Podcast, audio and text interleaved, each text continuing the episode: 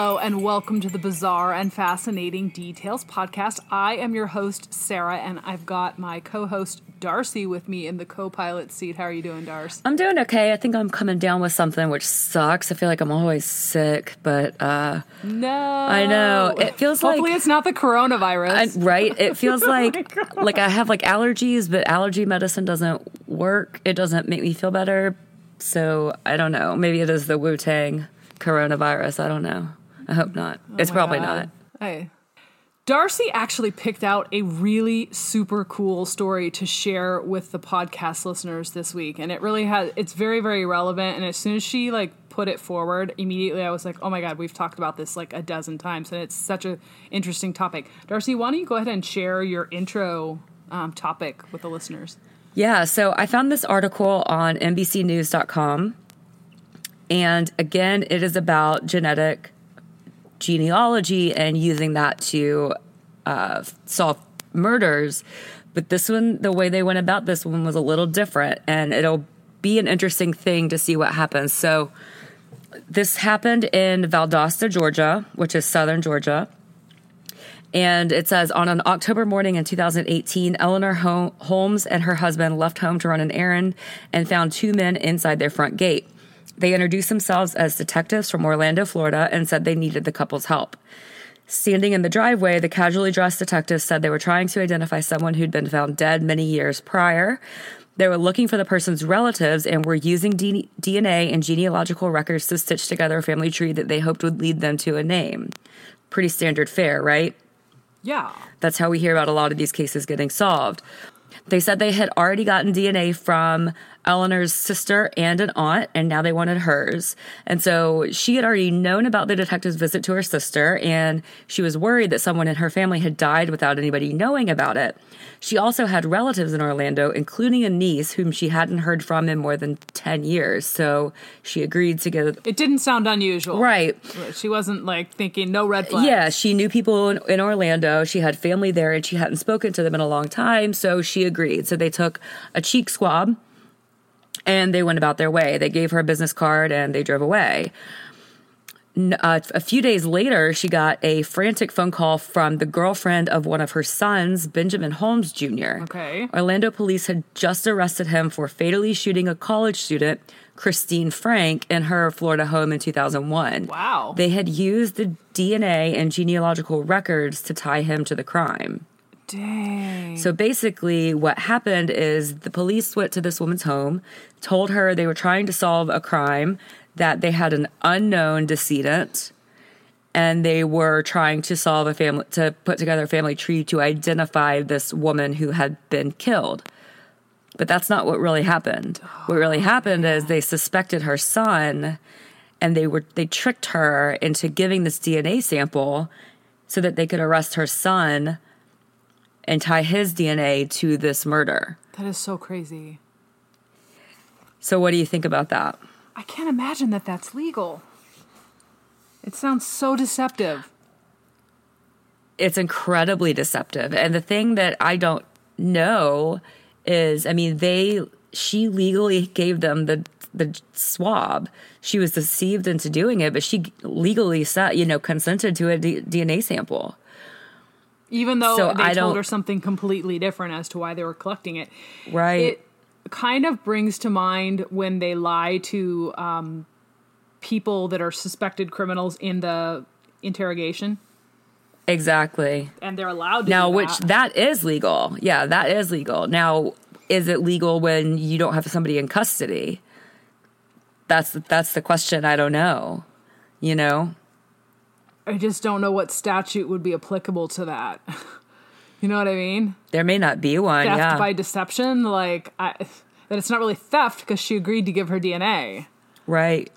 But she consented under false circumstances. I just you know? don't understand why they didn't get her DNA in another way instead of lying. They could always just grab a bottle or a can from her freaking garbage can and get her DNA that way. Then they don't have to deceive and lie. Right. Right. And they had, I mean, why, at the same time, I mean, I would like to think if I was suspected of a murder, heaven forbid, my parents would give over their DNA. Well, I'm adopted, so it doesn't matter. But uh, you know what I mean? Like in, in, that instance, I I would like to think that a parent wouldn't protect their child. Well, my parents would So if- absolutely give DNA, hundred percent. Right. I'm hundred percent certain of Right. that. But I do believe through our experiences with a lot of these cases and listening to the podcasts that I've listened to that there are parents that would hide for their child. Sure. I just I I, I don't Or they they just are I- so in love with their child and just don't see any of the criminal aspects or any of the bad things Right. and just don't want to believe that their child does has ever done anything bad. Right. And that to, back to your point, why I mean, if if they could have gotten DNA surreptitiously, they wouldn't have even have have it, have to get it from the mother. They could have gotten it from Why didn't the they? son that they That's what I actually suspected. Know. Why did they just not want to put Yeah. the work in? Did they think, oh, that would be so much easier to just go and lie and get it right away? Like, I just don't understand why they didn't just do that know. little bit of extra legwork and then because I I guarantee you this will be challenged in a court of law and it will most likely go up to appeal and possibly the Supreme Court because this is a very hot button issue. Yeah, it'll be very interesting because to me, I, we talked about this before. I have an issue with the police being able to tap into these DNA databases without you know somebody fully consenting to it. Even though the ones you know GEDmatch and all of that that is open and it's in the small print, I still have an issue with that them being able to use that to solve crimes. I just I'm not comfortable with them having open access to that kind of thing. I just feel in so Um, many instances it's laziness. That there are other ways that you could find the person. Now, granted, it could be. in the case of the Golden State Killer, like that, like they had been trying for decades to find that, and it just could. They just couldn't do it. So I get it. There are some Right. cases, and those are, are probably few and far in between, where it is extremely hard to gather evidence. The person is just so smart and so clever, and so, and that guy was a law enforcement um, person that had been involved in that industry prior, so he knew what the police looked for. He knew how to hide it. He knew all the things that he would need to know to hide that and to be the, the perfect criminal. So I get it. There are cases like that, Right. but I really honestly feel that the vast majority of cases that are coming through there are not like that. That they're just basically copping out and saying, you know, pardon the, uh, the the use of that term, but just basically being lazy Yeah, it'll be really interesting to see all of the legal windfall for, I mean, like the GEDmatch, all of those, in addition to this new facet of using these DNA databases. It's just, I mean, and maybe, maybe they had done stuff like this before without using the, you know, genetic genealogy databases. You know, maybe like they had lied to people before to get DNA Oh, from sure family members to tie. I'm absolutely 100% certain that they've Yeah. done that before. But this is really, I Yeah. think, one of the first cases that we're hearing about where somebody knew of it and is protesting Yeah. the, the use of that means Yeah. of gaining DNA. Right. And I mean, we're this isn't even to, to talk about, you know, the fact that somebody was in fact murdered and they, that they were able to solve this crime that is allegedly, you know, that that is a very good thing. We we don't want somebody to you know, have an unsolved murder. That's terrible for that person's family. Right. But But on the other hand, with the amount of time, effort, and money that they're probably going to have to spend to try this case and go up for appeal and possibly further appeal after that, is it worth it? Is it going to stretch this Yeah. out and be not worth? You know what I mean? Is it going to be millions and Yeah. millions of dollars because they obtained it this way, as opposed to getting it in a in a more legal and reasonable manner? right. And Is it going to delay justice even further? Right. And the whole thing about prosecution is, you know, the onus is on the prosecution. You have to do it correct, correctly. So it'll be interesting to see what happens with this case. Maybe nothing happens with this case and we don't hear about it ever again. But I saw I saw this headline and I just thought this is such a crazy story. We have to talk about this. Right. Well, and then part of the problem too is you get one bite at that apple. Mm-hmm. If you f- screw it up, you don't get another chance to try that person for murder. That person could potentially be a murderer and walk free because the police screwed that up constitutionally Right. speaking. Right. I'm sure that there are other people that have different viewpoints on this, and I would be absolutely interested and love for somebody to shoot us an email if they have a different viewpoint on this, and we would totally read it on the air. 100%. Oh, absolutely. So, Yeah. like, shoot us an email, DM us, tweet at us, whatever. Tell us your opinion because I, I want to hear what other people think about this. It's such a new thing to be hearing about this that I want to know what other people think about this issue as well as just us because we clearly have Right. very strong opinions on this one way or the other, and I just want to know if it's just us or if other people also feel this way. yeah. I just haven't heard a lot about it from other podcasts or news about this issue. I haven't either, and I don't know why that is. It seems like it's a very good topic for debate. You know what I mean? It's on trend for sure. And there's Yeah. a lot of people that are doing these tests now. And what's really interesting too is I had, believe it or not, some woman contacted me through one of these DNA websites because I think I did like 23andMe or whatever. This woman contacted me. She is a relative of, on my mom's side from my grandfather. Oh, The one really? that the one that was electrocuted and put to death. And she Wow. didn't know any of the story. She didn't know any of it because he had spl- splintered off from that side of the family and kind of done his own thing, and she had no idea. So basically, I was telling her the story of this, and she was just like flabbergasted. Wow. She was. Uh, she's a cousin, so she was. My grandfather and her grandfather were um, brothers okay. Wow. and they had come from Canada. So she lives in Canada now. And my grandfather had come down with his siblings, or either he had come down from Canada and splintered off and gone to like Oregon and Washington State and Alaska and all that, or the family had gone up to Canada after they mm-hmm. splintered off from him. But in any case, this was the side of the family from my mother's father, and they had no idea about the criminal background. They had no idea that he'd been put to death. I mean, it was just astounding to have this conversation with this woman and look at her features and see that this is my family because we don't we don't know a lot about my mom's side of the family. Right. It's been very hush hush and given the history and the background on that nobody wants to talk about it. Nobody wants to be associated with that side of the family, so we know very little.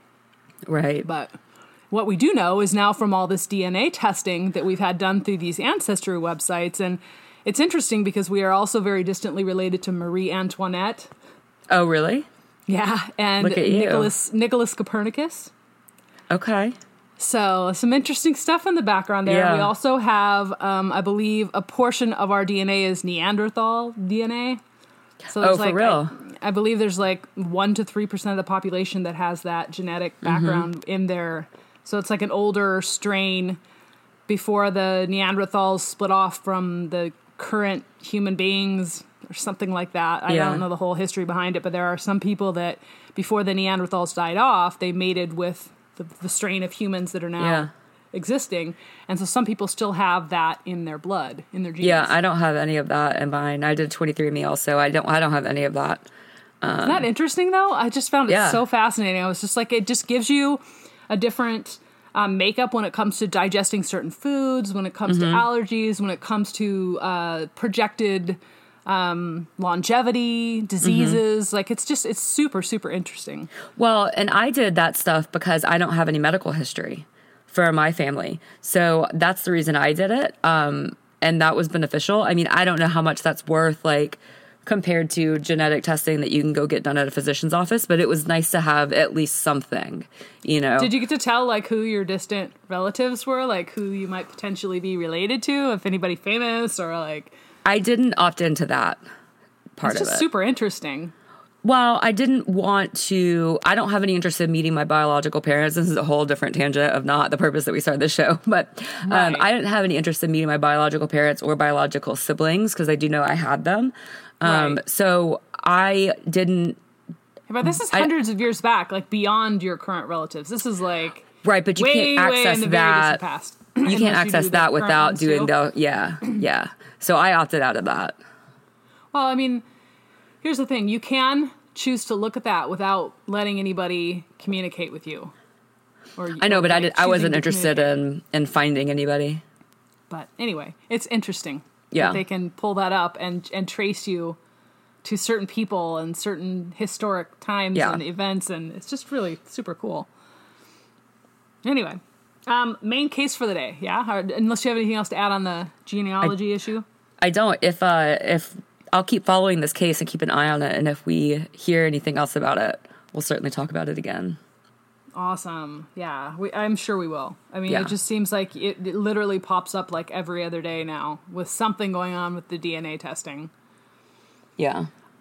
So the case that we're going to talk about today is the Tiede family, and it's called you know the Tiede family murders. Um, I got a lot of my information online, and I'll post the articles in the show notes, and also from the Minds of Madness podcast. Oh They yeah. really, they did a really cool show on it. I like that podcast. It's a little bit different.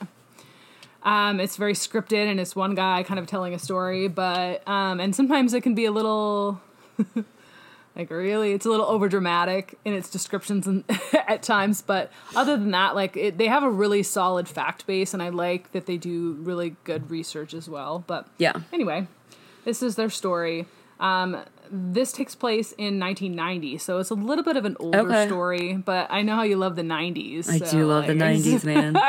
Can't resist telling a 90s, 90s. story. and this is about a family who was vacationing in their very remote cabin in Oakley, Utah. Have, I don't know if you know of Oakley, Utah. I don't know of Oakley, Utah. I've only ever been to southern Utah when I was driving across the country, and southern Utah is gorgeous. Yeah, no, I'm sure it's absolutely stunning out there, but it is very, very remote, very, very sparsely populated. Not a lot going out there, uh, going on out there, and there are a lot of cabins and homes and things where people do not necessarily have access to it for a good portion of the year. They have to use snowmobiles to get to Oh, and from okay. their homes, so it's very remote. So this is Oakley is outside of Salt Lake City. Sorry to interrupt. Yes, Mhm. Okay. yeah, just for reference, point of Yeah. reference. Rolf, Kay, Lene, Trisha, they're a little family here. Rolf and Kay are the mom and dad. Lene, Trisha, and there's a son as well. I believe his name is Sean. Yes. Um, we're all getting ready for their annual Christmas party. They were in this peaceful cabin out in the middle of nowhere. They were having this little vacation. They would do this every year. They would take the family a little bit before Christmas and go spend Christmas at this beautiful cabin in Oakley, Utah, and just celebrate and get really festive and decorate the house and get a tree and just. It sounds like a really idyllic and just beautiful Yeah. way to spend Christmas, right? And it's Yeah. everything has got snow covering the ground and it's trees everywhere and it just sounds like just an absolutely magical place to be. But um that particular day in December 1990, things changed for this family and the cabin that they had once held so dear to them became the scene of a horrific crime. And we are going to unwrap that in just a moment, but let's start with a little bit of background. Rolf Tiede was born September 29th, 1939. He was German and came to the US at age 11. When he got to the US, he met Kay Tidwell, who was in her early 20s, and she was from Nevada. And they immediately hit it off and got married May 24th, 1963. They married in Salt Lake City, Utah, again, close to their little Oakley cabin. And they knew they wanted a very large family. They were very active church members. They had very strong faith. Um, but this didn't seem like it was in the cards for them. They had trouble conceiving and having children, so they adopted first, and they adopted Lene, um, and then Sean, who was their second child. And then while they were adopting Sean, Kay actually discovered that she was pregnant Okay. which happens sometimes Yeah. when you give up and let it go. Then all of a sudden it's like, oh snap, I have friends that happen too. Yeah. So then they got pregnant with a baby girl named Trisha, and at that point they relocated to Humboldt, Texas, where Rolf worked in commercial laundry solutions. And they ended up opening an equipment type of a business called Skyline Equipment in 1969 in Houston, Texas. And they were pretty prosperous. They did very well in that business. Kay was a great mom to the three kids, and they considered her both their friend and their mom. And then they would go every year to this remote cabin in Oakley, Utah, where they would fly out there and then they would take the snowmobiles up to the cabin. This town of Oakley is a very, very small town with only about 600 people in the 1990s. And Wow. their particular little slice of heaven was about two and a half miles from the main road, very, very isolated. And as I mentioned earlier, you could only reach it via snowmobile when there was snow on the ground. There are also no neighbors, it's super peaceful and quiet. Winter 1990. The family makes the trek out to the cabin in Oakley. December 20th. Kay and Sean flew in. Kay's sister picks them up from the airport. Rolf, Lene, and Trisha will be coming the next day. So the, the two came kind of in preparation to get things ready, get the cabin set up, you know, open things up, air it out, Yeah. put the sheets on the bed, you know, do all that kind of typical stuff. They get there, they go straight to the cabin, they unpack, and they start prepping for their annual Christmas party. They parked their car in the garage and they get onto the snowmobiles and head back to the house. The weather was super cold, about 20 degrees or minus 20 degrees Oh. at that time of the year. A little chilly, Oh my gosh. right? Yeah. So they loaded the snowmobiles with all their stuff, and about halfway back to the cabin, they pass a guy who is walking wearing clothing that doesn't really seem appropriate. He's kind of wearing a light jacket, Levi's, and Hmm. sneakers. So it's like it's 20 degrees below zero. That's not appropriate Yeah. clothing for that kind of weather. But being that they're, you know, cautious and neighborly, Kay asks, Kay stops the snowmobile and asks if this guy needs any help.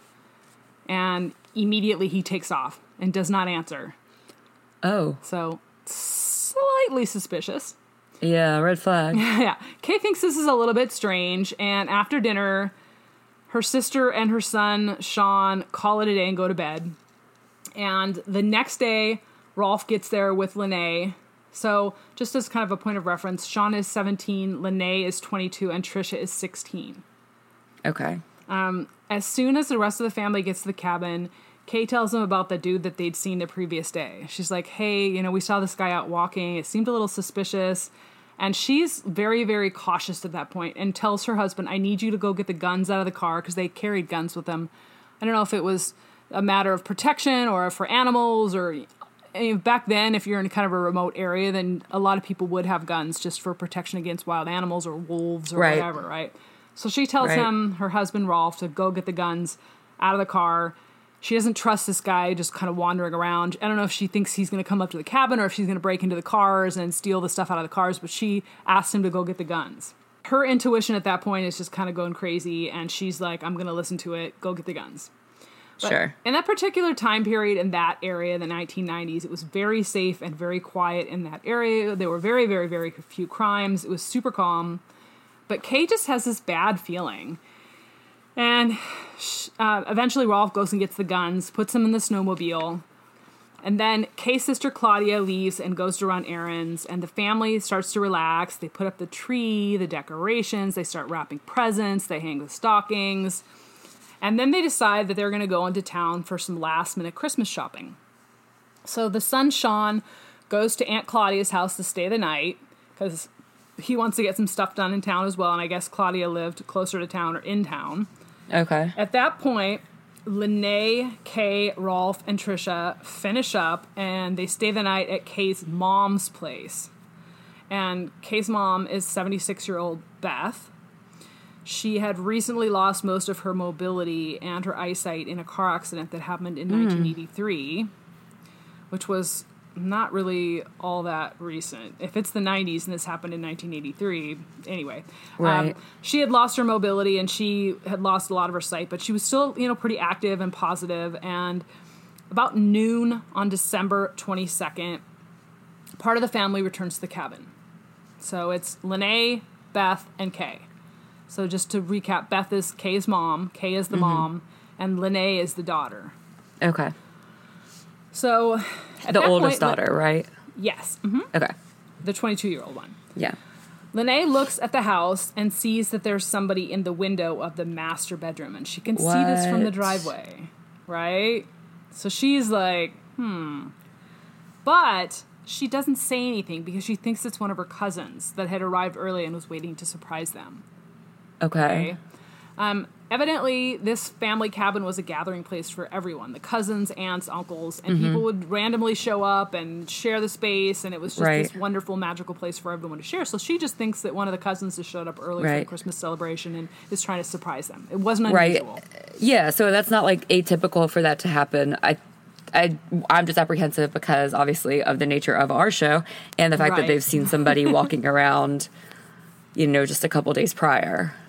Yeah.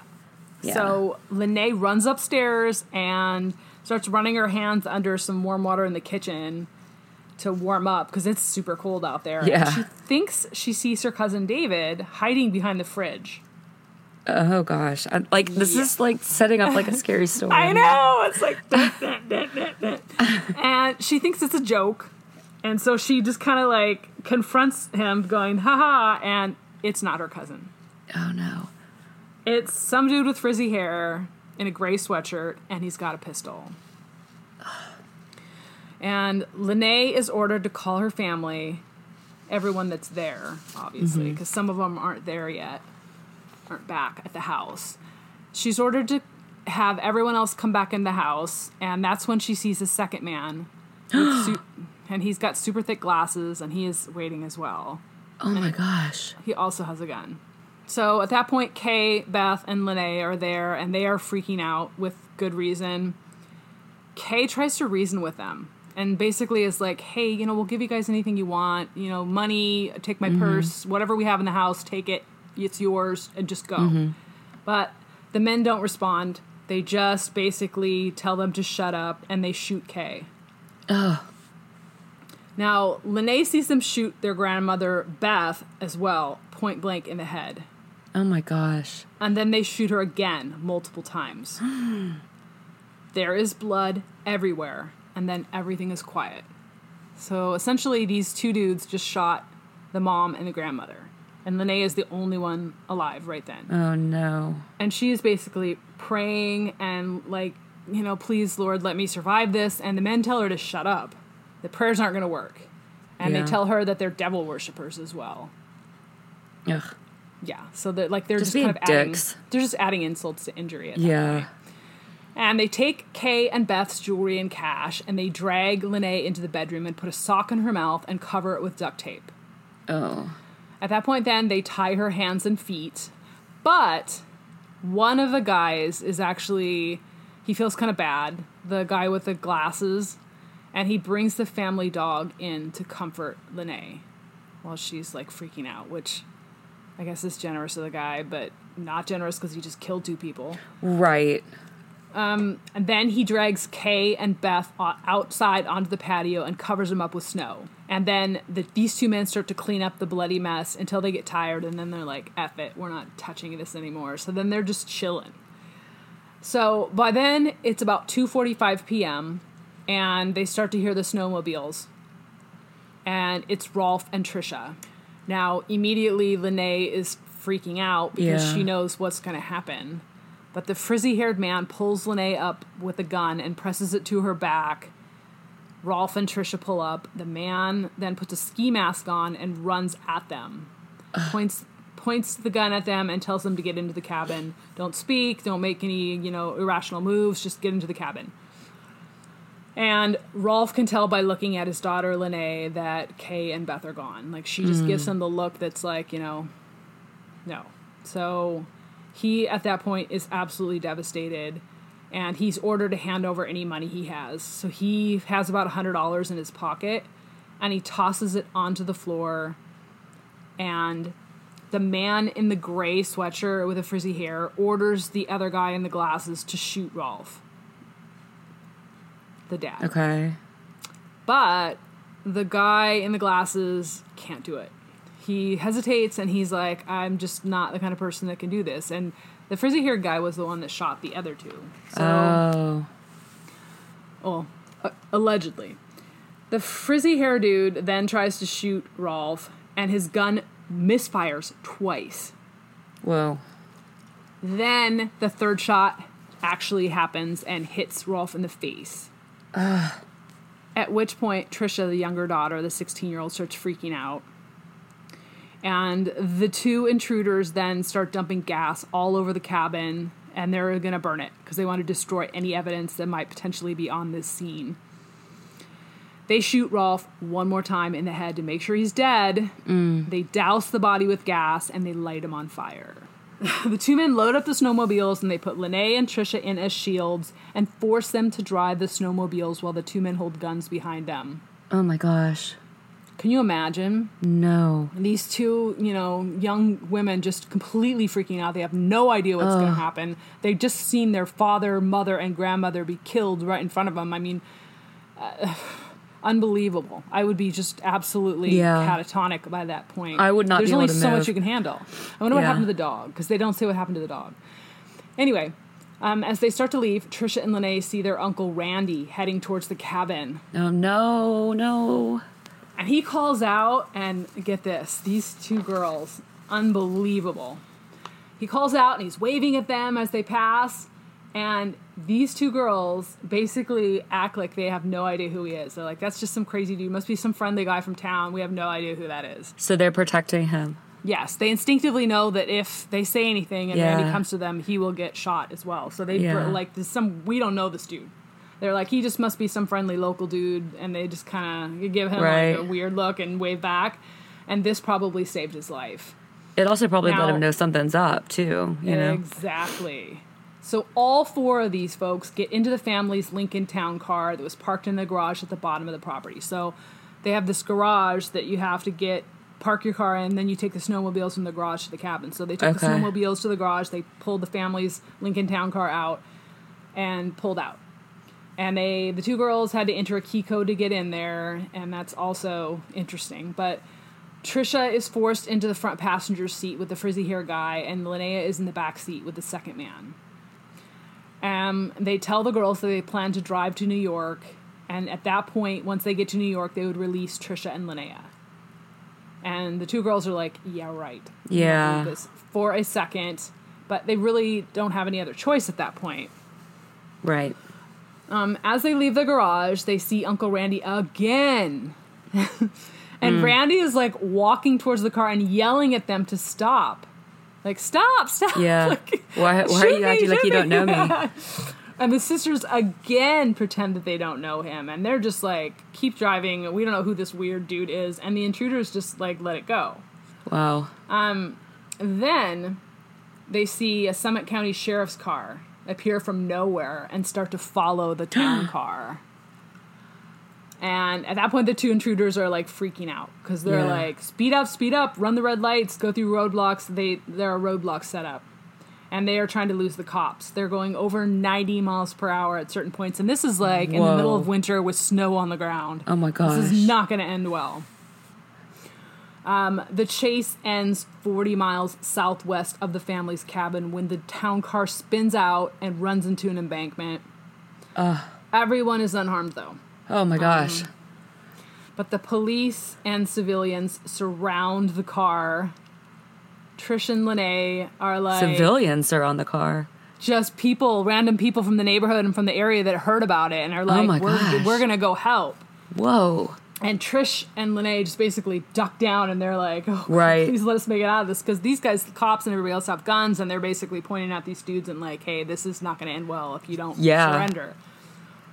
There is an exchange of gunfire and the police end up dragging the two men out of the car and into custody. Luckily, the two girls were uninjured. They made it out okay.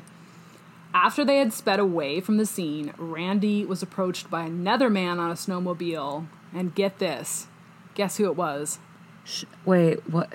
Uh, did they have a third person? No, it was Rolf, the dad.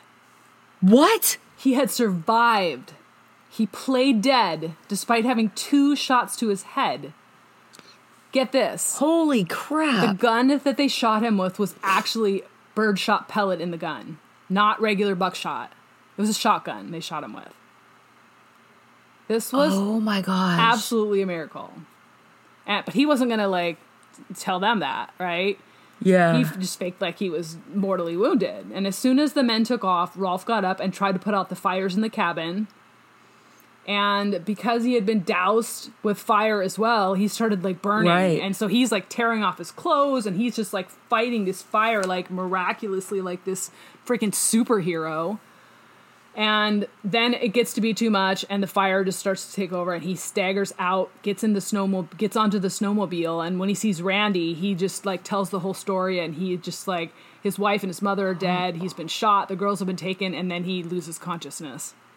Oh my gosh. Right? Is that not unbelievable? So Randy, his brother, like puts him in the car and starts into town because he th- there's no reception out there, so it's not like he can call nine one one.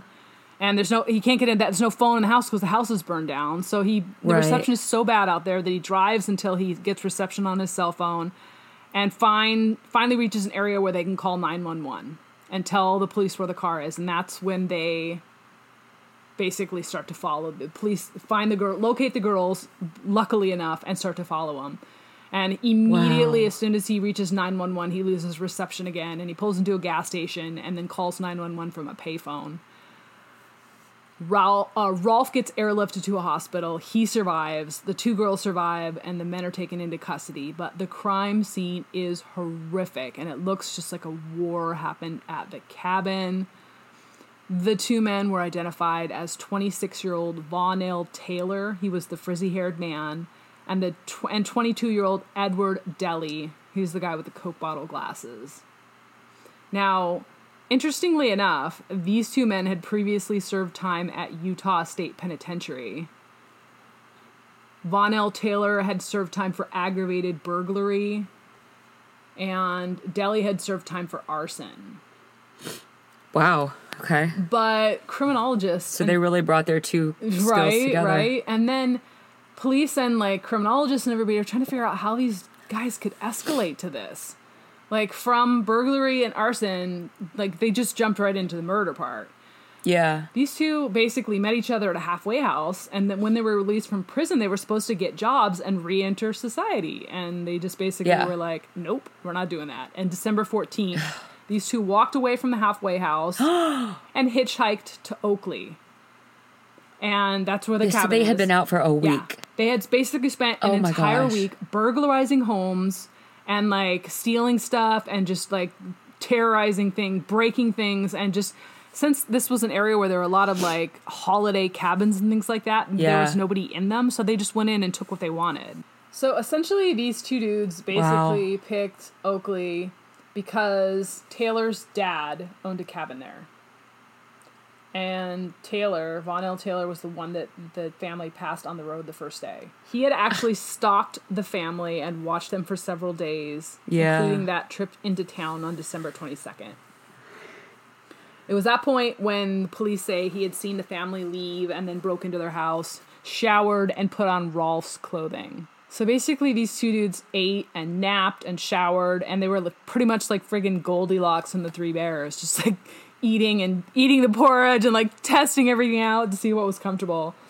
And they waited for the family to return, and they stole the car at that point, and they wanted to leave the area so they wouldn't get caught for the string of burglaries, and that's when they decided to play out that whole thing with the family. Now, when they were looking through evidence of this case and exploring the cabin and kind of putting things together, they found a video camera that had recorded Deli and Taylor unwrapping all the family's Christmas presents, and it showed that Taylor was clearly the ringleader. So these two douchebags recorded themselves breaking into the cabin and opening all the Christmas presents from mm, the family. That'll get you. Yeah. So anyway, after the events that happened, and the aunt Claudia, who was Kay's sister, takes all the kids in and helps Rolf raise them. Uh, Friday, December twenty eighth, the at noon, the funeral for Kay and Beth happens, and the community comes together to offer their support to them. Then, January 22nd, 1991, Taylor and Deli are charged with two counts of first degree murder, one count of attempted murder, two counts of aggravated kidnapping, aggravated assault, theft, arson, and failure to heed police signals to stop. Also, no. I like that last one. that last one will put you right into the death penalty. Um, at first, these two guys plead not guilty by reason of insanity. But it's still two murder charges that he ple- pleaded, pleaded guilty to, right? Yeah, they're just basically Okay. like think that they're smarter than everyone else at Right. this point. Hey, let's let's plead insanity. Gotcha. Okay. But the court orders an evaluation and shows both of them are legally sane and fit to stand trial. Like, nope, not gonna happen. Uh, the lawyers then move to separate this into two trials and move out of the county. And the judge is like, nope, dismisses both that, both of hmm. those petitions as well. So then these two guys are like, crap, now what are we gonna do? We've all of our petitions have been dismissed. Five months later, Taylor pleads guilty to murder charges in return for all of the other charges being mm-hmm. dropped, which I'm not really clear on Okay. why that would be, except for to take death penalty off the table. It doesn't say that, but I'm assuming that that's what's going on. Yeah, but with all that other stuff, that would be the aggravating circumstances that would allow them to charge him and then put him to death. Taylor had actually killed both women. He had shot Kay five times once in the side, twice in the chest, once in the shoulder, once in the upper arm. And the side shoulder shot passed through internal organs, and that was what killed her. He had actually they had multiple guns, but the the gun that killed Kay was a 44 caliber gun. Beth had been shot 3 times, once in the head, twice in the chest. The fatal shot obviously with her was in the head and it was the same 44 caliber gun. And this is important because remember how I said there were multiple guns and the one guy was shot with the shotgun and had the bird pellets in it. But um the surviving family members of the Tiede family take the stand. Tell and then get this. Taylor testifies in his own defense oh boy. cuz he thinks he's smarter. this is D- do not do this. Just uh, if you're ever on trial for a crime, do not testify in your own defense. like I can do this. I'm so smart. You can, you cannot. You are not. But this is a huge mistake, obviously. He's super argumentative. He has memory lapses and absolutely no remorse. Which are like all these like huge like check, Right. check, check, guilty. Here's a list of things you shouldn't do when you're testifying in your own defense. First is testifying in your own defense. Don't do that. And basically, his attorney is like, "Hey, we're just throwing ourselves on the court's mercy. There's no question that he did it. Please don't give us the death penalty." Oh my penalty." gosh. Essentially, like that was his like whole defense. Yikes. There's no question that he did it. Just don't kill him. Uh, the jury of seven men and five women deliberate for a very short period of time and come back with a guilty verdict. And they hand down the death sentence. Oh. Dun, dun, dun. They give it to Taylor, and they determine that he's going to get lethal injection. At the same time, though, Deli is also getting his due justice, but he's pointing out that he refused to shoot Rolf when ordered by Taylor Yeah. and that he moved Lene to the bedroom and brought the dog to her. And the jury feels sorry for him and gives him a second degree murder charge. Okay. But he gets life in prison with the possibility of parole. Okay. And so obviously they determined that he was kind of guilty to a lesser degree than Taylor. But Yeah. the family doesn't agree with that. They think that both men were equally guilty and both should get equal time. And there's been a lot of debate on this case for this reason that the one guy ended up getting the death penalty and the other got life in prison. Right. The family also filed a wrongful death lawsuit against the state because the two men were parolees. Right. So they were not supervised properly, and this was a preventable tragedy, is what the lawsuit sort of implied. That this was a problem with the Department of Corrections.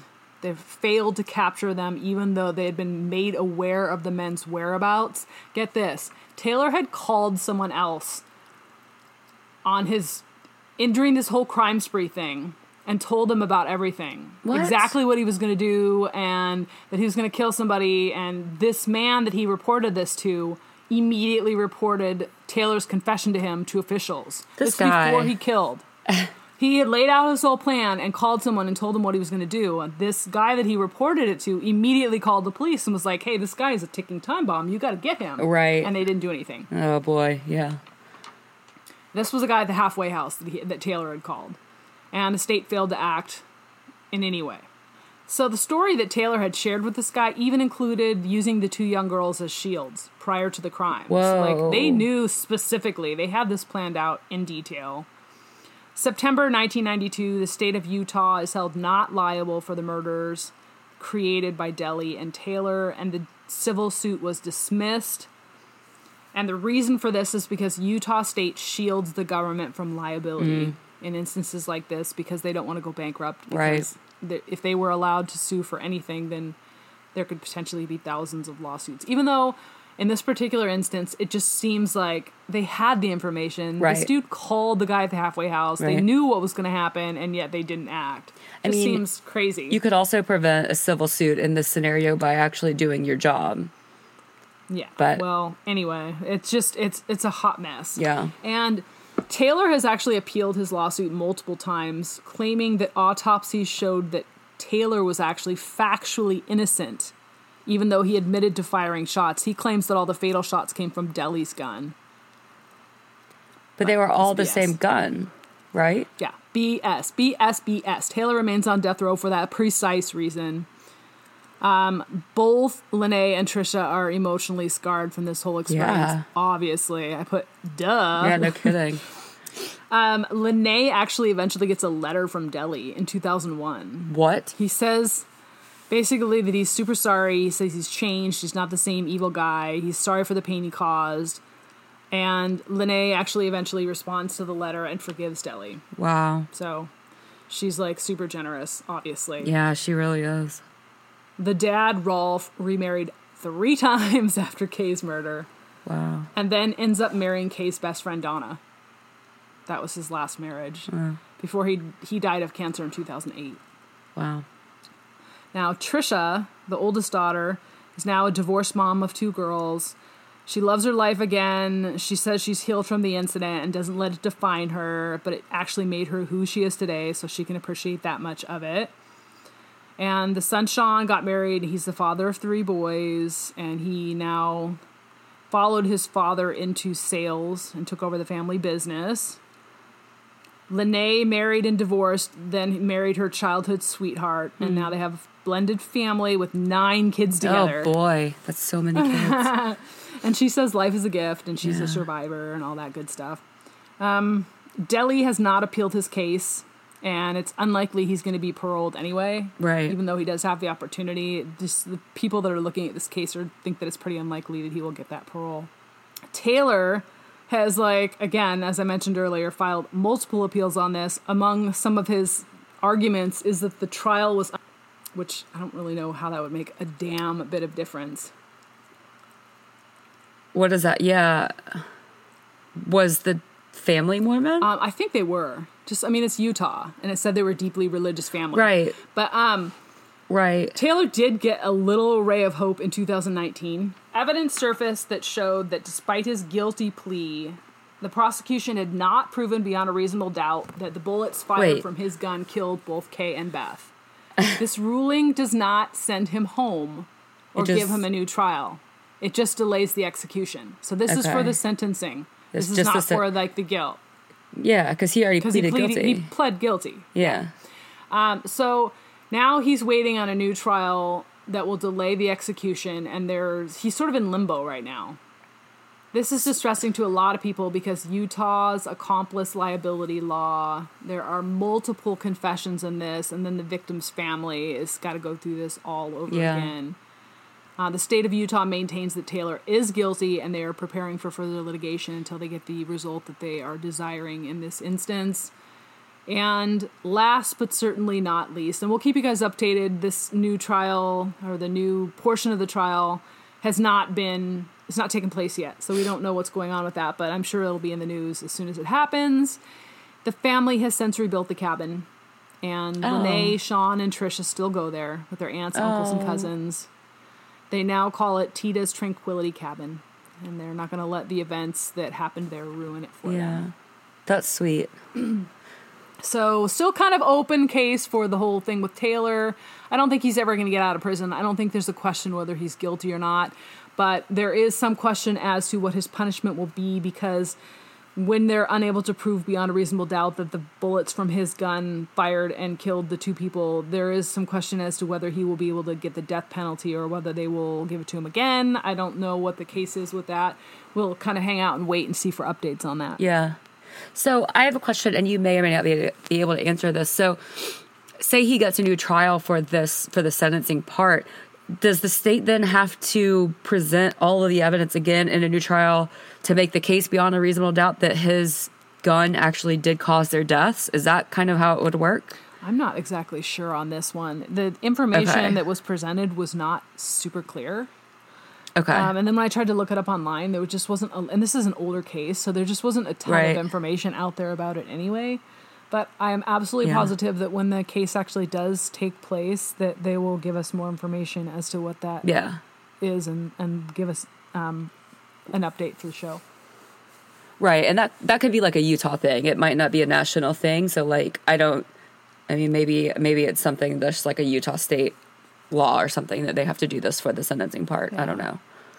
Um, and there was some question too because there's two men and there's like accomplice liability law and there's some Right. things within that particular state where both men are equally um, held responsible even if one fires and the other one doesn't. There's something to that effect. Right. Okay. Um, So that's why he's not off the hook and declared innocent per se, as much as they're just trying to figure Uh-huh. out sentencing because of the fact that it, it just seems so egregiously unfair that the one guy that although the two were held responsible jointly as accomplices, that one guy would get the death penalty and the other guy would just get life in prison with possibility of yeah, parole. well and they're not equally held responsible because one guy got clearly got capital and the other guy got second degree. right? So, So, it seems yeah. as though, given the factual circumstances of this case and the way the law works there, that both men should have gotten the same penalty. And I think that's what's going on and why this is being retried for that portion. Gotcha. Okay. Wow. I hate that for that family because they're going to have to go through all of that again. And I mean, they're probably going to have to testify again. Yeah. And that's, know? I think, a balancing factor when you consider cases like this. And it's just brutal. And then, you know, you got the parole that's happening with Deli, and the family's going to have to sit through that every time he goes up Right. for parole. So it's just yucky. Yeah.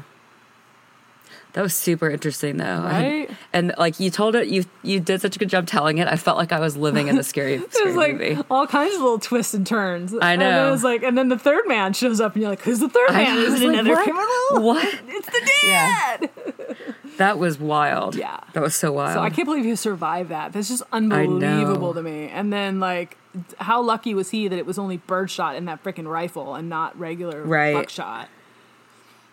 So, anyway, interesting, cool case, and it's. Yeah. Gla- I'm glad that the family was able to um, piece things together again and and rebuild the cabin and be survivors.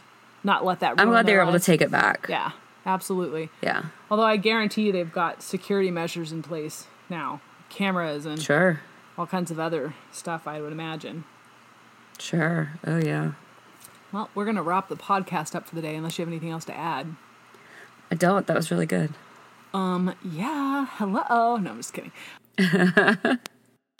this is the point in the podcast where we say so long, farewell. Please rate, review, and subscribe. And if you have any questions, comments, or suggestions, including what your take is on the whole DNA issue that we discussed in the first part of the show, please send us an email. We're at the BFD podcast at gmail.com. I promise we have a couple of emails. We will start reading emails again next show or the show after, hopefully. Awesome. And social media, Darcy? We are at the BFD podcast on both Twitter and Instagram. So you could also find us there and interact with us there and give us your thoughts. Yeah, we'd love to hear from you guys. And please join us again next week when we talk more about weird, wacky, and wild cases. Good night, podcast peeps. Stay safe, keep it real, and always live your best life. Bye. Bye, guys.